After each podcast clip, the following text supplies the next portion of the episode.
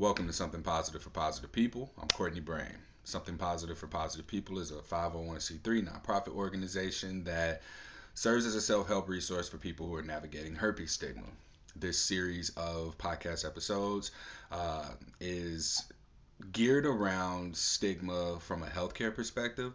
I mentioned that when I started these interviews, I didn't quite know what I was working towards or what was going to come of this, but what I'm finding is that there are many more elements of herpes stigma that go beyond herpes. Like, I don't believe that it's exclusively applicable to herpes, but it's more about sex. Like, when someone has oral herpes, there's not any stigma associated with that. It's like that's accepted as, oh, you just got that.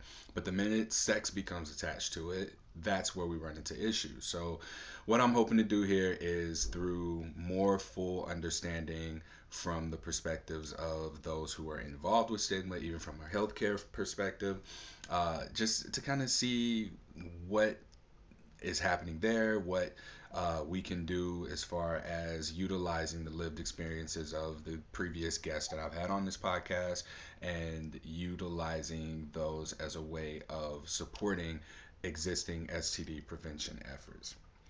All right, so our guest today is Chastity. And Chastity, I will let you go ahead and introduce yourself, and then, we'll start the conversation. Okay, so my name is Chastity. I've been in pharmacy for 10 years next month, and in that time, I've attended pharmacy school to get my doctorate of pharmacy. So congratulations, by the way. Thank you. So I'm officially done with the didactic coursework portion, and then this next year will bring a bunch of different rotations and more hands-on experience, lived experience. So I'm really excited about that, and bringing in some of the thoughts from this conversation as I move forward with that, I think are going to be really important too. So between me working for 10 years and going to school for pharmacy, there's also been plenty of other experiences where I've, stepped foot in other settings, whether it be hospitals, different pharmacies, doctor's offices, things like that, some personal and some professional, that are really applicable to this topic. So let's get into it. All right, cool. So I guess my first question would be, having been in pharmacy for 10 years, because I'm picturing, like, people have talked about the way that they've received prescriptions, right? Have you experienced or seen any sort of stigmatization from someone who is giving maybe a prescription for an STI to the person that's getting their prescription filled? Or, like, even just among peers being like, oh, somebody got chlamydia, and they putting the pills in the container?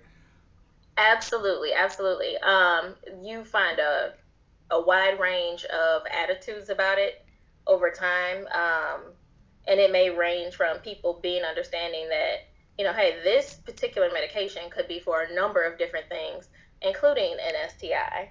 And, they just kind of fill it and do their job and treat it, just like any other prescription. But then you do have some people who have not been trained or are not sensitive to the topic at all, where, they may make remarks, just to other people who are a part of the prescription filling process that are unnecessary. And even in counseling patients, some people may avoid bringing it up just to make the patient more comfortable, but there may be some things that they really need to know about this particular medication. Okay. And then even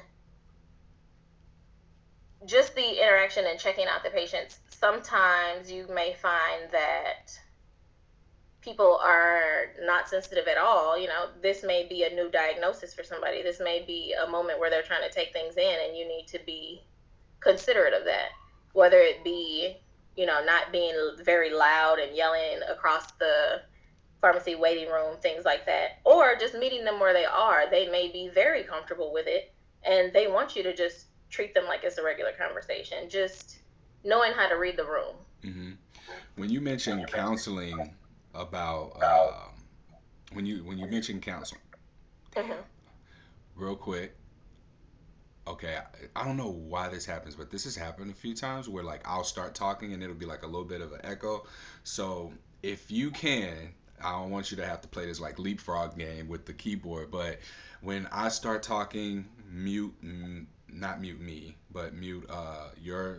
yourself so it just doesn't like bounce back. If you can remember. If you can't remember, I can work around it. But yeah, thank you. I appreciate it. I'm sorry for that little inconvenience. But my question was regarding the counseling. So I didn't know this until very recently that pharmacists can offer counseling. And I guess you mentioning that during counseling there may be avoidance of certain information. Can you speak a little bit to what that counseling may look like and what kind of information would be avoided?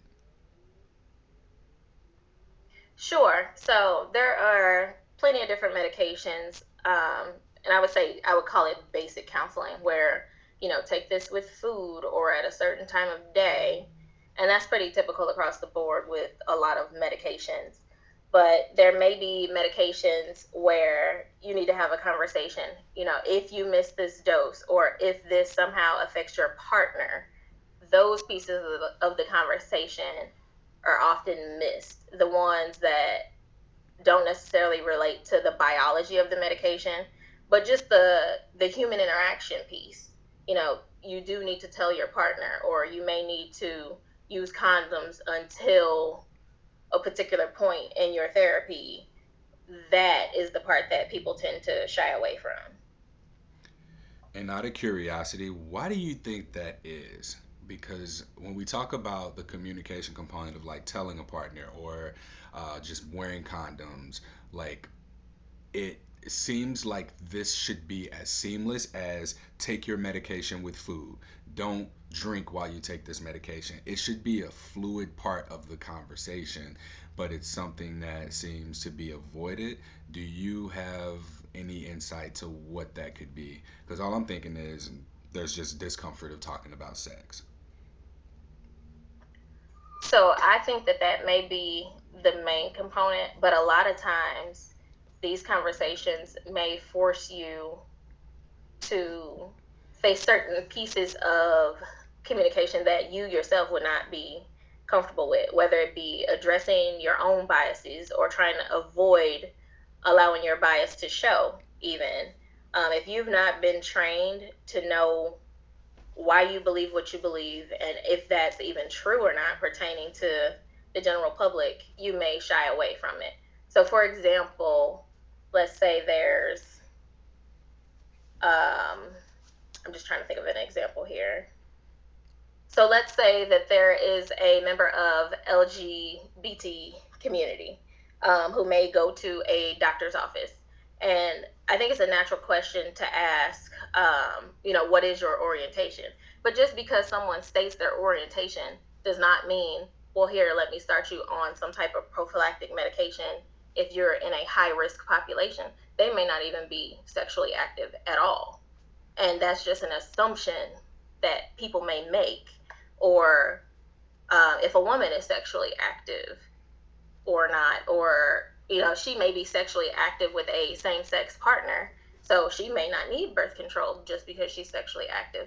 These are just kind of pitfalls that we have from our own implicit biases. And if you can't really address yourself, it's hard to be comfortable in those conversations with other people. Yeah, that makes sense.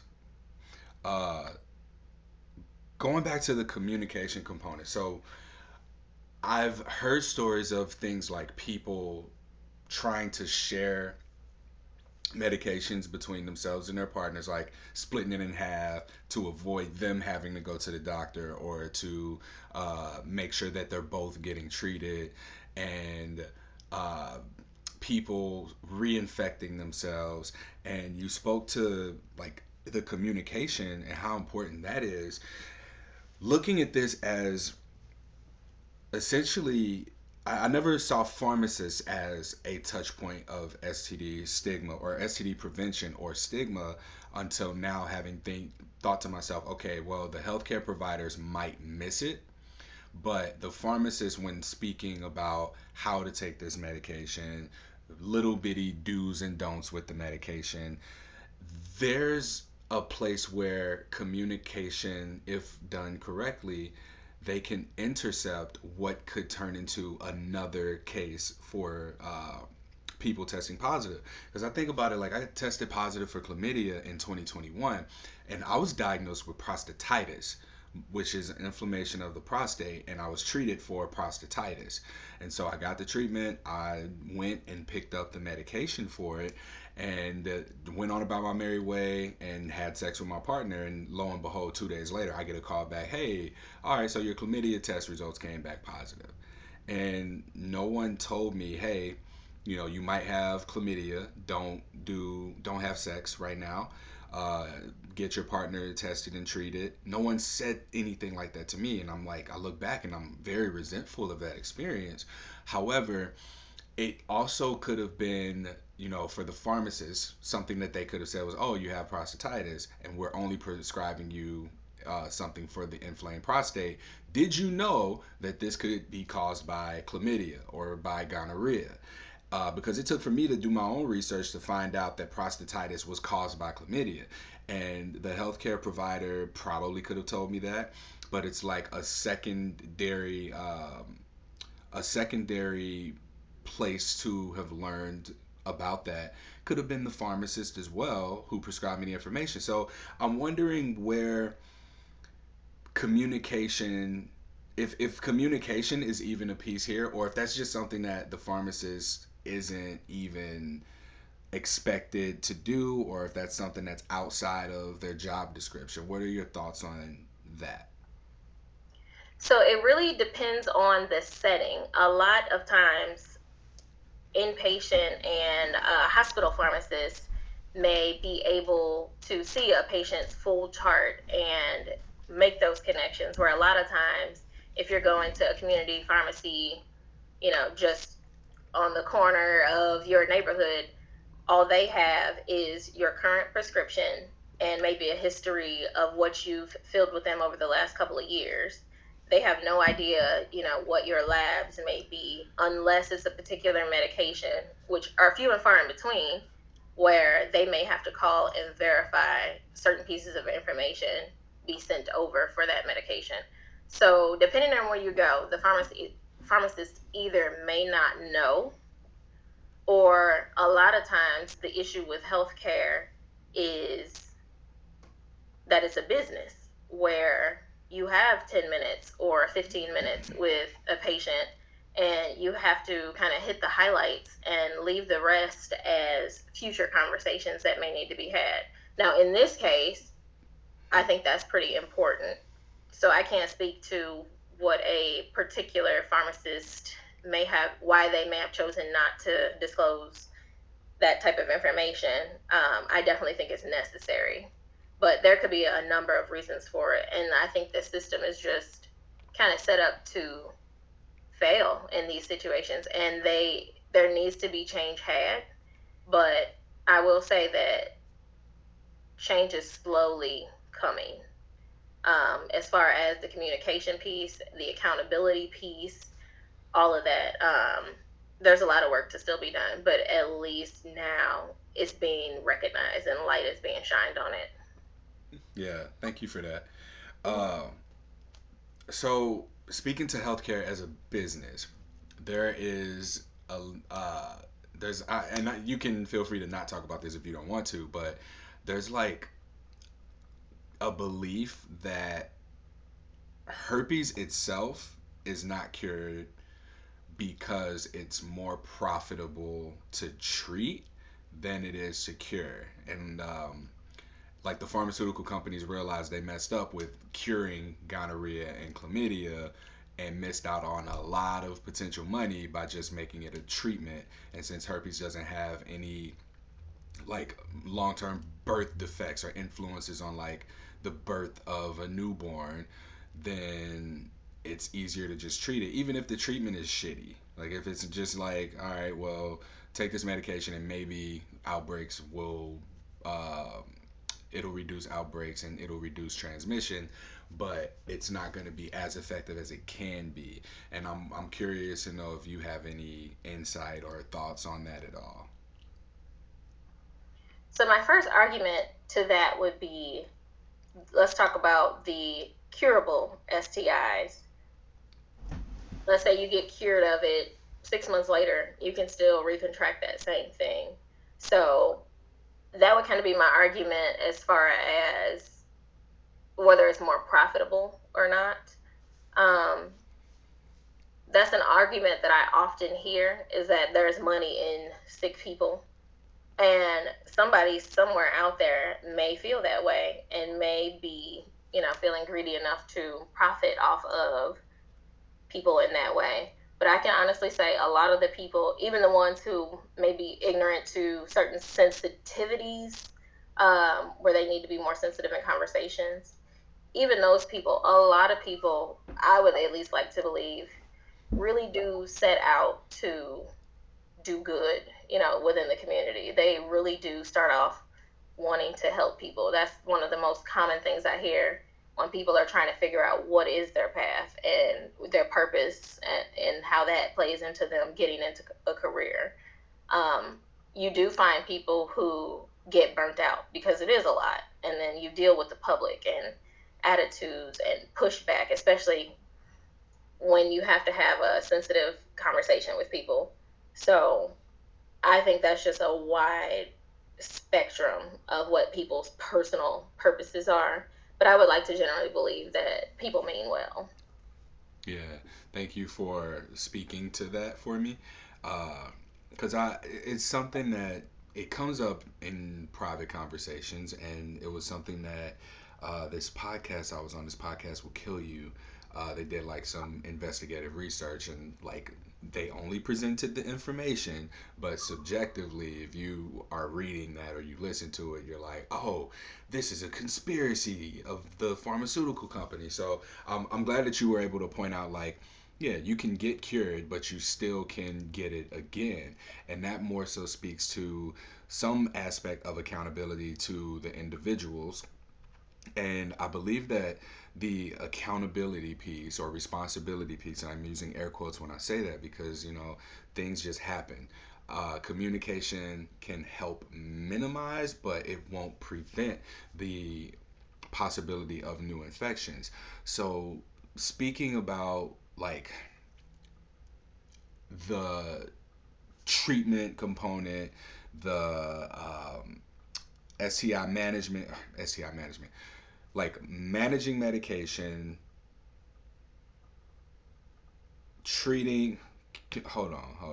I'm gonna have to edit this part. I was trying to get through this without having to edit it. I guess where I'm trying to go next with this is I want to understand how would a patient be able to utilize, and I guess this doesn't have to stay pharmacy specific, does it? Because you mentioned you had some personal experiences that you were open to sharing. Is that still a thing? Yes. Ooh, okay. Well, let's go there, because I think I was trying to avoid doing that altogether. So we can go there. Let's talk about these personal experiences. Well, go ahead. No, that was it. I want you to talk about your personal experiences. What did you have that you wanted to touch on? So my personal experience is not necessarily with STIs, but mental health, because that comes with a huge stigma as well. A lot of times people don't realize the power that they have in the healthcare field when someone is coming in to see them. I've been in a situation where I've had an amazing doctor and, I trust them. The communication is completely open, but there is a front receptionist who is always just saying things that just make me uncomfortable, and for that reason I've quit a doctor, just because it makes you feel unheard and unseen for who you really are, and that can make it hard for you to trust the treatment and that they really do see and understand what you're there for. Yeah, I've heard about this before, where when we talk about having trauma-informed care it's not exclusively on the healthcare provider, but it's their environment, right? So like you said, you had an amazing doctor, but you had to quit them because the front desk receptionist was whatever they are. And I wonder, like, what did this front desk person do or say? Like, what were some of the things? They weren't like, oh, you in here again? No type stuff like that, or what? So a lot of times, well, number one, she was just unprofessional, just as a whole, like outside of her statements with me. But, you know, just saying things like, oh, it's going to be all right. You don't really need this medication, like you hang in there. And you, and even as a Christian, I found issue with her telling me to just pray on it and not deal with the medication piece that I was needing. And there's a lot of issue with people thinking that medication makes them weak, or seeking out certain types of care make them weak. And I personally just don't want to support a system that may be putting that message out. Luckily for me, you know, I'm kind of educated on the topic, so I know that that's not truly the case. But if you're going in for medication for help with something, and there's somebody telling you that you're stronger than this, you don't need the medication, like that's ridiculous. That will affect somebody somewhere. Well, it has. I interviewed the widow of someone who, he was a man and he had HIV, and he journaled about it, and he talked to his pastor about it, and his pastor told him, pray it away, don't take the medication, just God got you. And this man went on to live pretty healthily for years. His wife didn't even know he had HIV until he was in the hospital after he had gotten bitten by a spider. He was bit by a spider, and it was just like a bruise on his leg that just kept getting worse, kept getting worse, kept getting worse. So he's in a coma, and it eventually comes out that he has HIV, and the wife is like, wow, I didn't know he had HIV. And then she goes through his journals, and that's when she found out he talked to his pastor, and his pastor told him, hey, just pray this away. God got you. Don't worry about it. And this man died on his faith. Like, granted, he lived longer than he lived for a while, you know, after having found out. But he's literally just dismissed the idea of getting any treatment because of his faith, you know, and I don't want to talk down about anybody for having their faith, and like, yeah, that's a testament of strength. But at the same time, you know, like if your kid is getting gnawed on by a dog, are you going to have faith that the dog's going to stop, right? Or are you going to intervene and get the dog off your kid, right? It's the exact same thing, only the dog is like completely shrunk down to something small. And now you can do something about it. So like there's just this fine line between what your faith is and then like utilizing practical solutions for what an issue is.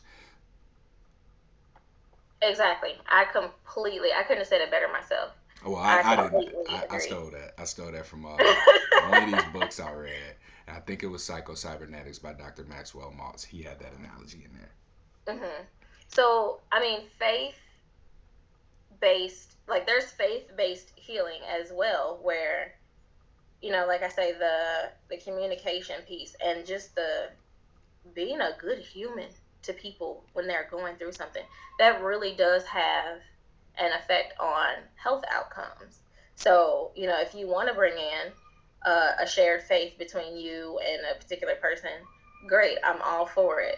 But, you know, there's other solutions too that, you know, are still practical and logical and shouldn't be talked down upon, especially when you're talking about something that, you know, is spreading through the community and affecting multiple people. And like you said, it's not always based on somebody making a good or bad decision or having good or bad communication. Sometimes it just happens that way. Yeah. Did you tell your doctor about the experience you had with this woman, or did you just stop going? I just stopped going. Man, and I know that has to happen so often, where people are just like, I didn't like this thing that happened, so I'm just not going back. Like I use my barber, for example. He fucked my head up. He like messed up. He did one side of my face one way, the other side another way, and I got home and I had to fix it. And I thought about it. I was like, man, I'm going to just let this go. I'm not going back. But I thought that so many times before that it just got to this point where it was that bad. So I took a picture. I was like, yo, man. I was like, hey, my man. I sent him a video. He's like, how can I help you, sir? And I was like, this motherfucker didn't even like read the text, or maybe didn't watch the video. But I was like, okay, that's it. Like, I'm done. Like, I tried to let him know, like, hey, this is what happened, and I just let it go, because I didn't even want to try and come in and fix it. I was like, you know what, it's a cheap haircut, I really shouldn't complain, like, you get what you pay for. I looked at those things, and I was just like, I'm not going back to him. Like, that's just gonna be that. But how often do we just have experiences where the people who have harmed us are not aware of their harming and therefore enabled? And then, like, where's the line between it really being our responsibility at all versus the people who are in that environment being aware enough to say, hey, so this person ain't coming back, and that doesn't make sense. Like, what kind of interactions have you had? Like, there's that, it's like a self-reflection piece that needs to happen, or an evaluation of some sort, for people to understand, like, hey, this is what's going on in my facility. I'm so happy to speak to this, because I've been in the same community pharmacy for all 10 years since I've started, worked at the same location, all of that. So, you know, I've built personal relationships with long-term patients over the years, and it really is a matter of leadership expectations, I find. You know, we'll be doing great with one leader, and then it may change, and that changes the culture within the pharmacy, and people take certain freedoms that they wouldn't have normally taken with anyone else. It really does come down to, you know, what the rules and regulations are, and that affects the way that people interact with patients. So I've had patients who have been there for 8-9 years, and all of a sudden, you know, I had to go because I had this experience, and I totally get it, because I would have done the same thing. And, you know, they'll come back every now and then to see if that person is gone or what may have changed. And sometimes they stay, and sometimes they go. So, yeah, there's definitely power in those interactions. And I do think there needs to be not only more accountability and eyes on how people are interacting with patients, but there needs to be training from the get-go. You know, we get trained on how to use computer systems and what the laws are and what will get us fired if we, you know, do this the wrong way, do that the wrong way. But who's teaching people what's appropriate and what's not? People just assume that everybody knows, and that's not always the case, especially when you have somebody coming right out of high school getting a first job, and, you know, this is heavy. Yeah. And you spoke to the training, and I think that there's a lot of trauma-informed and trainings that are being positioned out there on how your setting looks, maybe words to use and not to use. But the training is one thing, like to tell someone how to do something, but then, like, I think there's so much more value in the practice of it. So being able to have patients come in, have the experience, and then give real-time feedback. Because for you, had you been a patient, a practice patient, for instance, come in and you have your experience, and then you leave and you fill out like your own self-reflective evaluation form, and then an organization or something can come back to that facility and go, hey, so a patient had this experience and they stopped coming. Did you notice that they stopped coming? Like, oh yeah, like she was a great patient. Like, I haven't seen her in, now that I think about it, 2 years. What happened? Well, your front desk person is scaring people off. Like, maybe we should talk to them about this. And then, like, if you were so just to give you an idea of where I'm headed with this is, like, what I want to do with Something Positive for Positive People is essentially offer practice for healthcare providers to take sexual histories, get comfortable talking to people of various identities, talking about sex and talking about their sex lives as well as relationships, and getting comfortable with speaking about STIs and sexual health in general. And if this case is happening right? Where this scenario is happening and the front desk person puts this person in a particular state of mind to where the doctor can't do their job, like they would not be aware of that until, like you said, you just stop coming. So this is something that I'm also now able to put into my notes here about it's not just the provider. It's not just the one-on-one interaction with the healthcare provider, because there's so much that y'all already got to do. You got to know everything.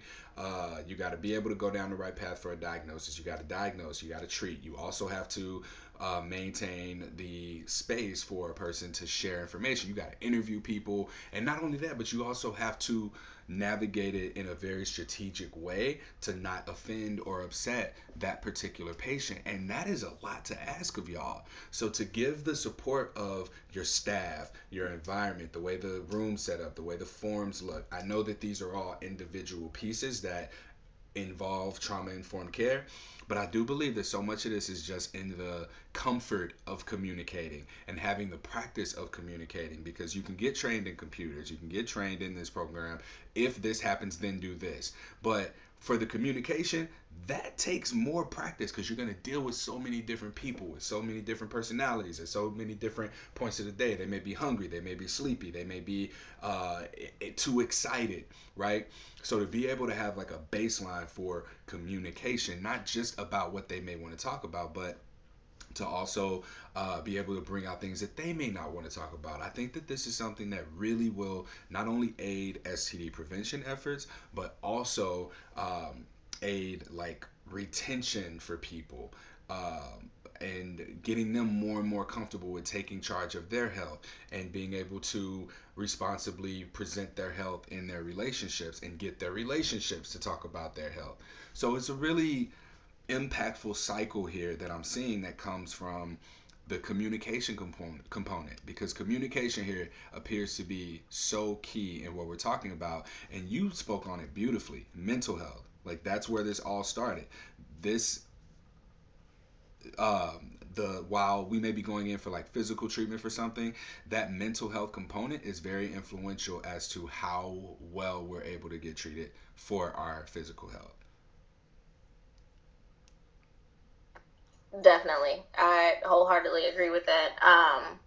And I honestly, like you said, it's so many moving pieces that go into what a solution like for this could look like that I can't even sit here and give you one solid answer as to what needs to be done.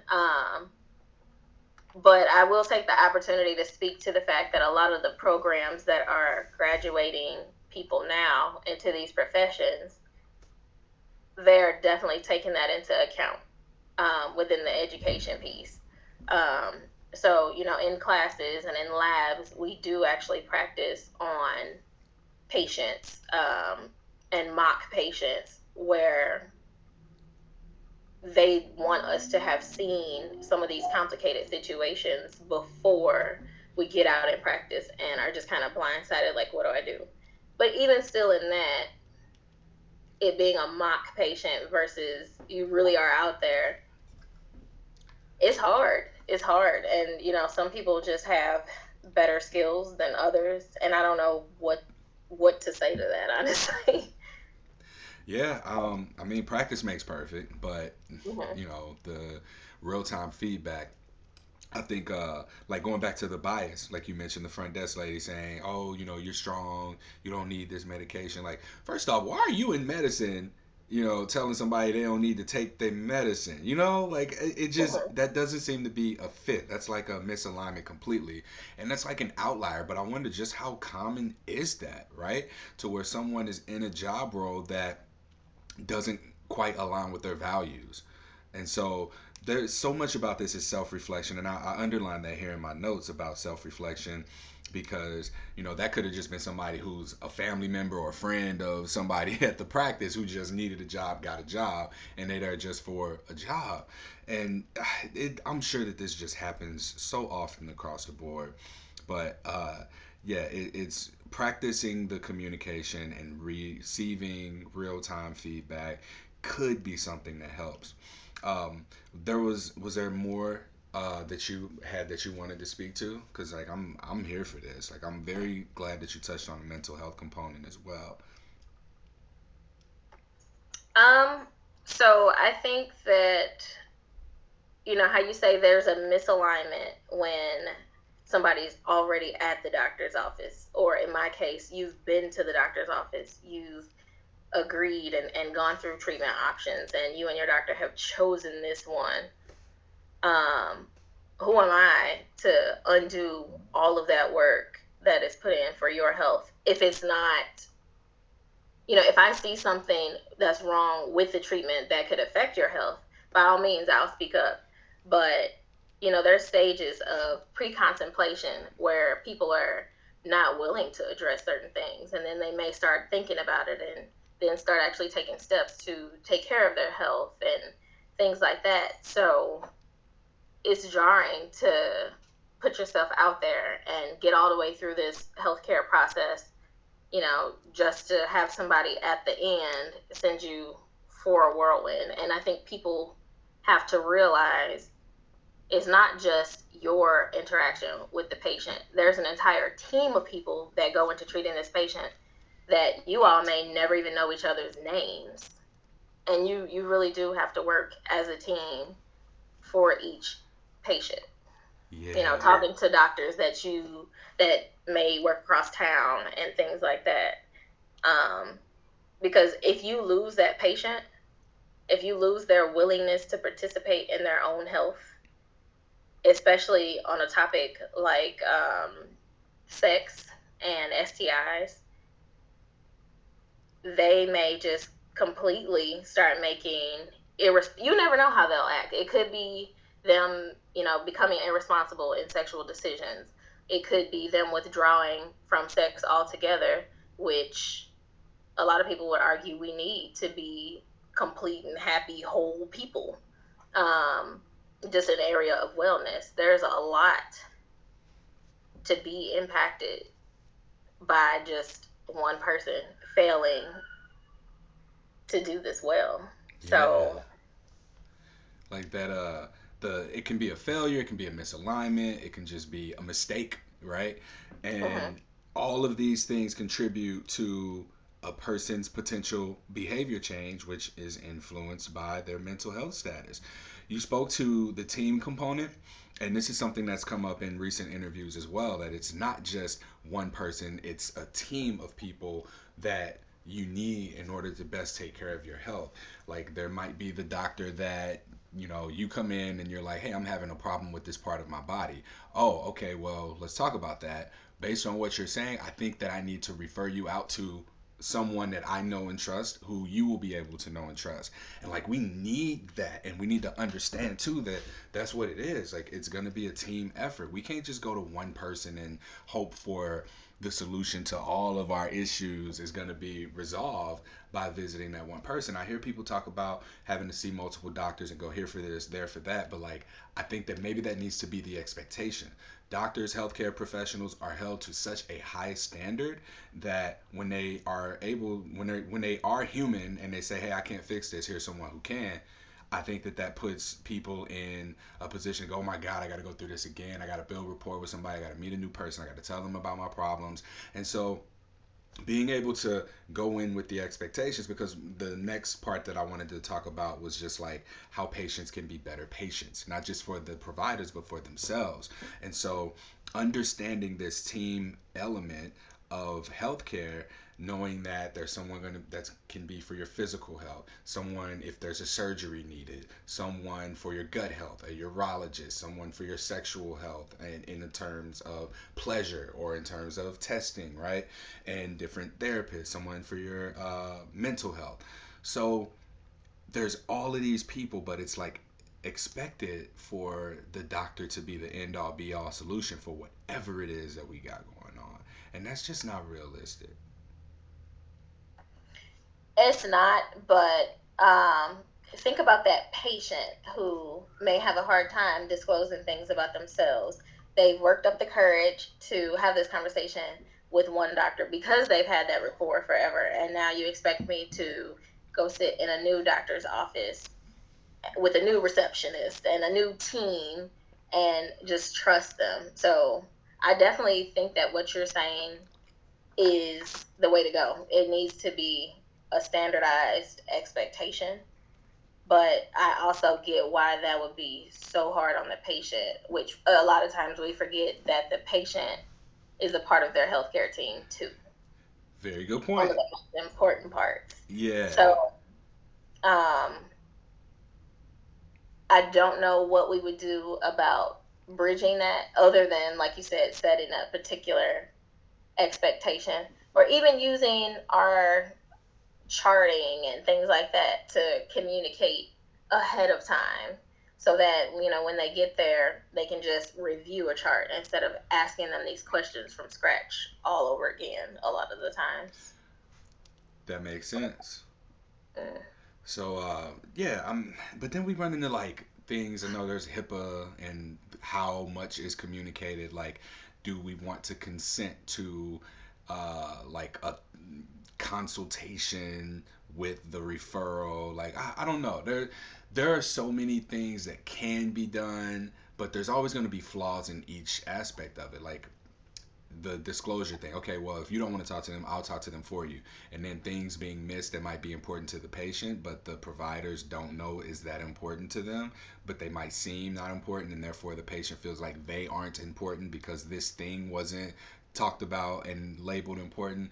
So communication is so much bigger, you know. Like I started this podcast thinking that I was just like going to give people with herpes something that they can feel supported in, so they don't want to kill themselves. And like, now I'm seeing the reason that a person with herpes might want to kill themselves really goes back to these collective interviews that I'm having with people about how stigma is prevalent in the healthcare field, and I'm learning about how communication in healthcare is really STD prevention, and all we see when it comes to STD prevention is wear a condom or wait till you're married. And that's not realistic. And even the word prevention is not realistic, because we're talking about minimizing our possibilities for transmission, because we can't fully prevent anything from happening. What we can do is just do what we can in order to minimize the risk. And I think that the communication component is what keeps coming up. The mental health component keeps coming up. And that's what I'm seeing in the podcast. That's what I'm seeing in these conversations with healthcare providers. And I think that there's a space for this to be integrated in the STD prevention efforts. So I think with everything you just said, another missing piece that ties into it all is changing the public narrative. Whether it be what we get through social media or what's depicted in, you know, movies and TV shows and things like that, these diagnoses are not often what people think they are. And that creates the bias. You know, not necessarily the outright rude, over the top type of bias and discrimination, but just the implicit bias where, you know, we tend to try to group things together and make logical sense of it. You know, if a person has an STI, maybe this, or maybe their behavior is that. And even though that's not always true, that's just kind of the brain's natural way to make sense of things. And I don't think there's anything wrong with that, except for the fact that we don't often enough stop and review, why do we think what we think? Where did we learn that? And, you know, how is that affecting people? And how am I putting my bias out there for other people to believe and hold this fact as well, which is just perpetuating the cycle. And I really think that if we can maybe start there and begin to address that, that will make the conversations easier, especially when you're jumping from doctor to doctor. That'll take some of the uncomfortability out of having particular conversations on both ends, whether it's the patient and they are not internalizing what somebody may perceive them to be, and they can just be an open and blank slate. And then, you know, people can have that conversation just flat out instead of trying to navigate all of these emotions and opinions that can just be, you know, completely wild and come from anywhere and anybody's beliefs. No two people hold all of the same beliefs. So there's no real way to navigate that. We just have to get rid of it. Mm-hmm. All right. So what I have here is I'm going to just kind of read through my notes real quick. So in case I lose this, I got it in audio too. But what we're talking about here are just a wide range of attitudes that healthcare providers can have, even in the pharmacy or in the doctor's office. Understanding that like those medications that someone might be prescribing are also for other things, and not to make assumptions, which we brought up stigma here a few times, and it's just like stereotypes of if then, like if they're taking this medication, then they got this STI and they probably got it because of ... And when we look at our you gave the example of like counseling and looking at the awareness of barriers or limits and restrictions that a person may have for being able to take their own medication. What did I write here? Convos for awareness of self-limiting barriers. Wow, I wrote that wrong. Looking at the LGBT community too, like asking something about orientation may get you to the point where, let's say there is someone who is a woman who has sex with women, why would we bring up conversations about birth control? I mean, hormones, yes, but pregnancy topics, like the way to address that would be significantly different than you would someone if you were to make an assumption and be right about a heterosexual person or couple. We're talking about that pharmacies only have access to meds. Like there might be outliers to that situation, but typically the only information they have access to is what medication it is that you're going to be taking. So looking at bias, it can be assumed, oh, if they're taking this and I see what they look like, oh, they got to have ... right? We spoke a little bit about healthcare as a business, and then that the dispelling of the conspiracy about herpes not being cured because it's more expensive or it's more profitable to treat. We can cure things, but we can still be able to get it again. So we talked a little bit about self-accountability and responsibility there. And then the mental health component, speaking about how the environment of the healthcare facility is something that often goes under the radar, influencing whether or not people come back, not just the quality of care that they receive. So self-reflection and leadership is going to be critical in retaining clients or patients. And this is all a team effort, because it takes so much for a person to maybe even work up the courage to go to a new healthcare provider. And I think that one of the ways that we can alleviate that discomfort or the need for the courage to potentially re-traumatize themselves or expose themselves to the potential re-traumatization of interacting with and communicating with another healthcare provider is to change the public narrative. Like even in media, let people expect to be working with the team. And yeah, we spoke a little bit about how, I already said that about the stigma stereotype being if then, but yeah, like the team component is something that I put a star by here because it's been coming up a few different times. And I think that communicating, self-reflecting, integrating some communication skills, and then just setting the standard of, hey, it's not just me, this is going to be a team effort. This is where we can get to a place where STD prevention can be more effective by integrating the communication skills that are coming out of this conversation. Now, the next step is going to be figuring out exactly what that looks like and how, but thank you for your time for helping me get to a point of seeing what's important, and I can have more to draw from as I try and put this together. So I thank you very much for being here. Is there anything else that you would like to leave us with? I know you got to head out to the airport here soon, so just let me know what you got for me. Honestly, I'm just honored to be a part of the conversation because this is something that's important to me. Not even just in sexual health, but in all of those types of health that make people feel isolated or misunderstood. That's really just a passion of mine, is to figure out what the barriers are and how we can start to break those down, just as healthcare teams and as a complete society. So, you know, anytime, if you ever need me for personal conversations or to come back on or whatever, I'm here for it, all of it. And I'm so thankful that we have people like you who will actually put in the work to make these changes and to bring the awareness. So I'm just honored to be a part of it. I appreciate that. Thank you so much. And we'll be in touch, and you'll see the developments and how this plays out. I don't really know what's going to happen with it, but hopefully the right person hears and wants to get involved. And they're like, you know what? I know someone who can fund something like this. Because, I mean, I got plans. It's just like I can't do it on my own. And so it's just going to take for the right person at the right time to hear this and then be like, oh, here's who we're going to work with, and then tease out what the plan will look like.